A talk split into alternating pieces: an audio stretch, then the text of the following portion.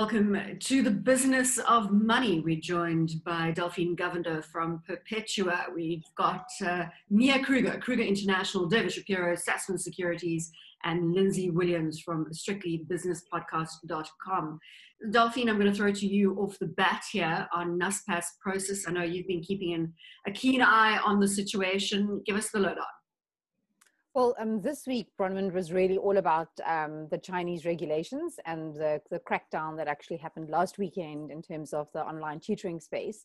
Um, and you know very unprecedented um, massively damaging business models for those businesses but also one of the components was um, kind of effectively de- declaring illegal you know foreign ownership of these entities through certain structures and then that just threw a massive spotlight um, onto the chinese tech companies um, and obviously particularly the likes of tencent alibaba and they um, and then this, the, whole Chinese index or tech index took a massive um, hit this week. Um, and then we saw that translate directly through to Naspers and Prosus. Um, I think, you know, one of the most important points is that um, what came into kind of the high risk purview this week was that the structures in which um, the Tencent asset is owned is called a VIE, variable interest entity. And it's that's the only way the Chinese government, well, it's actually that uh, uh, certain industries are controlled in terms of foreign ownership. And this is the mechanism. It's effectively just a mechanism or a structure through which you own a Tencent asset uh, on the Hong Kong listing. Um, and the, the legality of that structure has never been tested. And as a result, the Chinese government, as it showed last weekend, could effectively just declare a structure illegal, you know, at a stroke of a pen. And that's what happened. And and unfortunately, what it's meant is that it's it's raised the regulatory risk again around the certainty of access to those assets. In fact, Naspers and Prosus shareholders don't actually have access to the underlying assets in Tencent. They only really have access to the rights to the, of the profits and the dividends, etc. Mm-hmm. That's how the VIE structure work uh, works. So we had that happen in the course of the week. It doesn't, you know, damage Tencent's business. Tencent's underlying business is still very much mainland China. That business model is largely intact. You know, it's really and and and the Chinese uh, government needs those tech companies in terms of innovation, but it really started to bring into question um, the general risks uh, that exist when you invest in VIE structures, particularly Chinese tech. David, I, have just conducted an interview with a, a, chap in Hong Kong for the last 45 minutes. And what came across, he, he, he's a Chinese gentleman uh, working for a Western asset manager, but based in Hong Kong. And I asked him to explain what has gone on when it started with Alibaba uh, and their pay platform and the cancellation of the listing, and then going to Didi and now going to the education companies. And what came across in his introduction, lengthy introduction incidentally, is that we are way way apart, poles apart when it comes to the way that China looks at business and the way that the, for example, the United States looks at business. And he explained the ideological philosophy of what has gone on. And he also went to a great pains to, to tell me that behind closed doors there was a meeting from the State Council of China and investment banks. And although those details are not sketchy, but certainly um, private, uh, it, it, just came. It just came to me that um, mm. they have a, one way of doing things, and we have another way of doing things, and hopefully there can be some meeting in the middle ground. But uh, have you been scared, David, by what's happened recently? I'm scared to a point. Look, China's a big economy. We can't ignore it.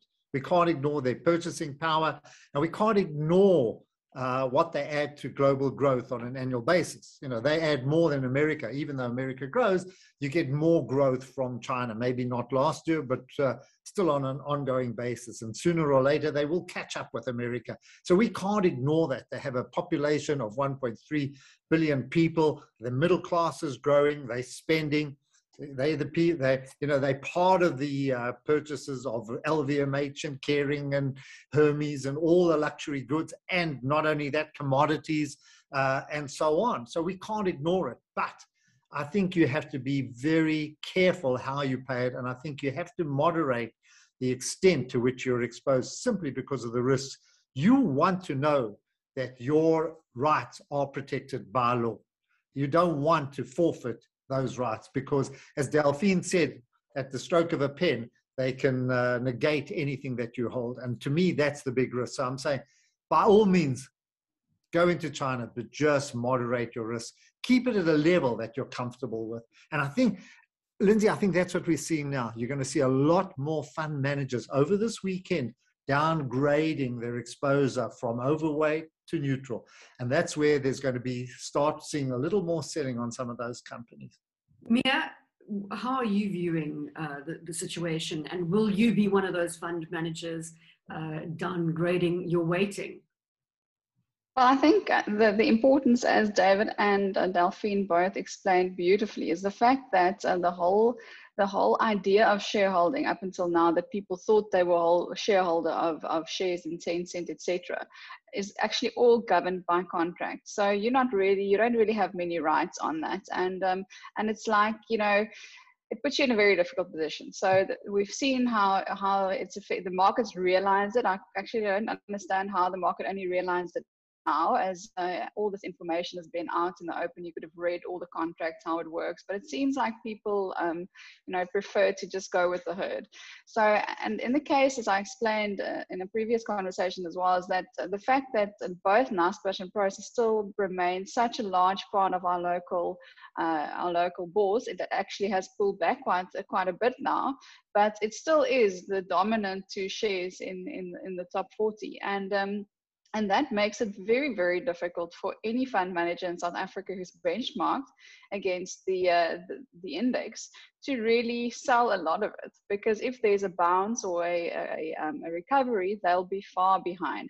So it makes it very difficult. Also from all the tracker funds that's invested in these uh, in these uh, structures and in these uh, shares it's it's the same story. They won't sell it because they follow the benchmark.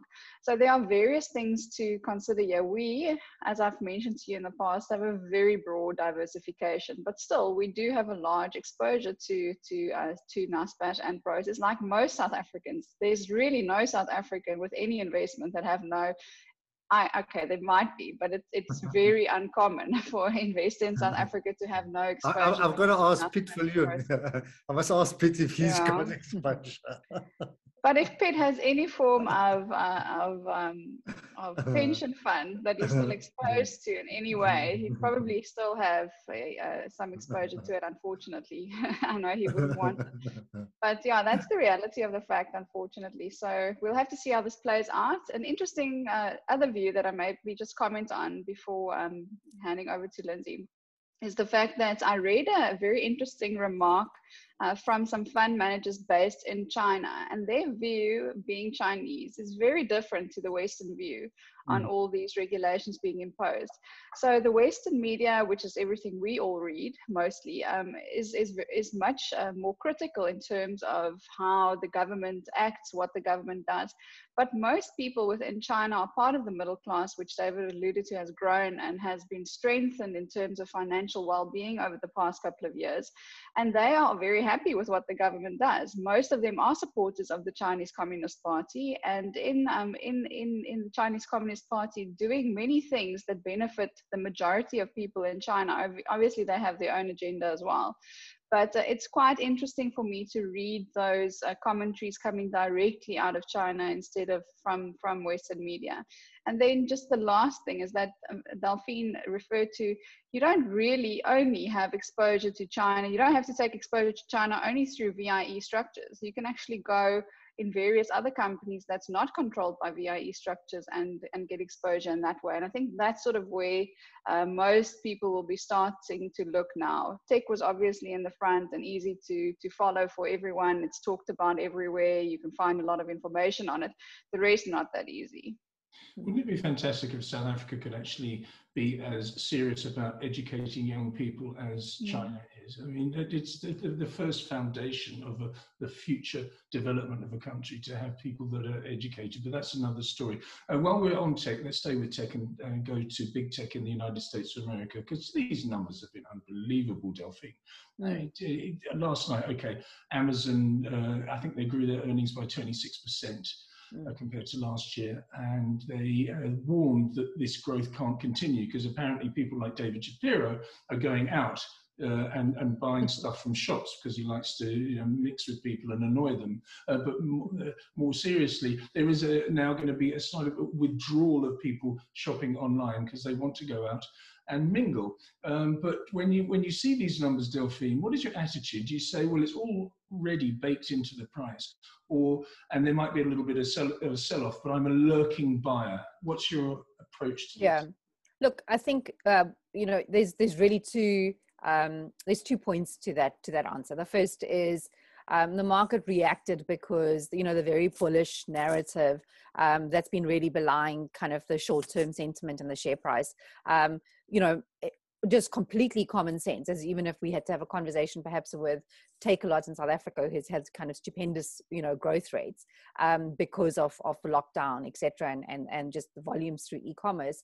Um, the narrative, as one would expect, common sense from from Amazon is uh, we can't maintain these these rates of growth, you know, because people are obviously you know doing you know offline shopping as well. Um, so that's the narrative that affects the, the, the, short term kind of sentiment into the share price. I mean, the longer term, you know, the, the real question about do you use these opportunities to invest for the long term? And I think perhaps the best investors in businesses like Amazon are the ones that just never sold their shares because they've just actually just compounded and compounded and compounded. And so you really have to um, and, and there's going to be a cohort of shares i guess and businesses in your portfolio that perhaps you know as as buffett says if you lock up the stock market you know or shut down the stock market for for 10 years and you come back in a decade they they're going to be they're going to be bigger businesses. And i think amazon's one of those businesses that has sat and will continue to sit squarely in that category. It has a moat it has a wide moat and it has an enduring and, and a moat importantly that it can expand um, because of its ability to, to aggregate quite a few of the other companies we're seeing are having struggles to maintain their moats. They're being disrupted. Um, i think at the margin there will always be and, and it's interesting because big tech's actually cannibalizing each other. Once you've taken out kind of the, the, the mainstream status quo offline traditional competition then you start eating each other's lunch. So the most likely likely competition, you know, for an Amazon is likely to come, you know, from whether it's Google or you know Alphabet, etc., or or Facebook or Instagram, etc. So you tend to find that that will be where their challenge lies. Um, I personally don't own Amazon. Obviously, it's a big regret. It's one of those errors of omission. Mm-hmm. Um, but at the same time, um, I'm I would be surprised if the business was didn't compound just at the rate of growth. It simply cannot maintain its rate of growth. None of big tech will be able to, just because of their sheer the, the vast i mean i think those those five top five companies account for you know uh, 25% or 23% of the profits of the whole s&p which means you know there's 495 shares that account for the rest so you tend to find that just probabilistically there's better value on a short-term basis in some of those stocks outside of big tech but they have a massive moat.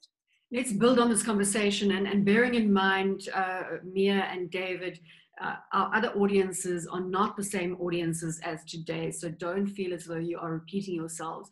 I want to build to the the tech portfolio david that uh, you are currently alluding to and those are the a's in the um, the alphabet. Uh, so, so let's go there. You asked us what's my favorite stock, and I said, okay, well, let's start with A's. Let's start with Adobe, and then we go on to Amazon, and then we go on to Alphabet, and we go on to ASML, which is still my best company, which is the Eindhoven uh, business that that makes the machines that make the chips. And uh, the other one is a payment company in in Holland as well called ADYEN. But what you, which is a, a wonderful platform that's growing uh, in, in the payment segment. So I'm saying that's on the A's. You know, I said next week we'll do the B's. Where, just to take Delphine's point further, how do you, no matter how big that moat is, you've got to maintain it. And this is where the answer lies. When you look at businesses, and I've mentioned this point before, look at the R&D. Look what they hold back to reinvest and look where they're going. When Zuckerberg was attacked the other day on Facebook uh, about slowing down advertising because of the same problem that Amazon is facing, you know, he, he highlighted where else they're going, where they're looking for. The, the uh, cannibalization is taking place because he wants to go into e-commerce as well. But look at those businesses. They've got the might and power you know, to mm-hmm. continue growing into new segments as well. So don't dismiss them because they happen to miss uh, on guidance or they, they're lowering their guidance for the reasons that we've discussed. So I still think that you've got to have a, a fair choice of, of, of tech in a portfolio. I'm going to stick with the A theme, please, David, and I'll put this to Mia now. Um, I've got two A's. And it's not uh, the Automobile Association or Alcoholics Anonymous. It's Anglo American PLC, blockbuster numbers coming out of a company that is not all within the bounds of uh, South Africa's borders, but certainly still very much associated with South Africa. And they really came out with spectacular numbers, and they're behaving responsibly, they're paying dividends, and they're making hay while the sun shines, Mia. Yes, no, I mean, and they are big supporters of our president. So that was very interesting also this week coming out uh, supporting South Africa, saying that they will be investing money in South Africa and that they want to be part of a turnaround in the country after what we saw two weeks ago. Uh, so that I found positive as well. They did really do what David always say he hopes mining companies will do, and that's pay out a lot of the money that they made. It was about a third of the money that they they uh, they made in profits that they are paying out in dividends, a special dividend, a normal dividend, and they're buying back some shares.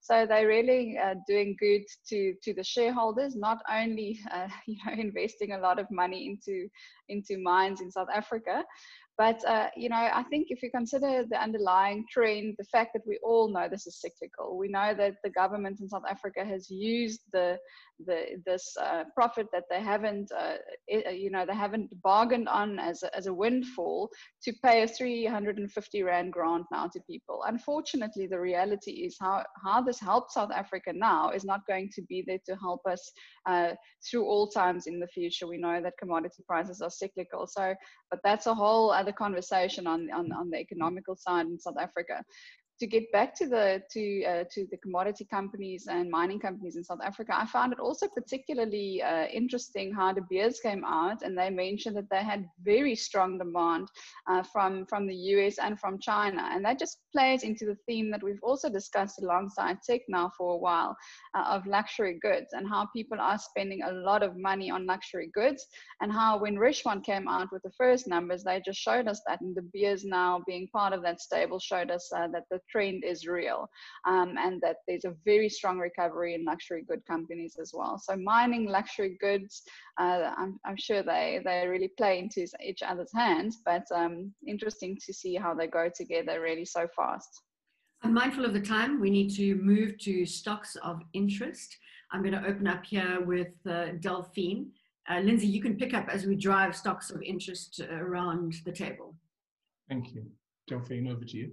Yeah, so I think what's been interesting in this last uh, two weeks is obviously following, you know, the the riots and the violent riots in um, in in Durban, particularly KZN. A lot of monitoring, you know, resets on on some of those cyclical companies that would have been affected, particularly obviously the property companies. We saw them kind of take a smack in the middle of the month.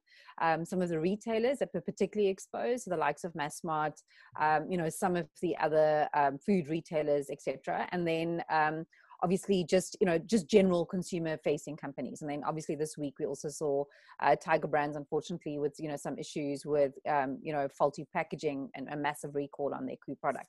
So for me i think what's been of interest are um, particularly some of this, the, the, the retailers and some of the banks.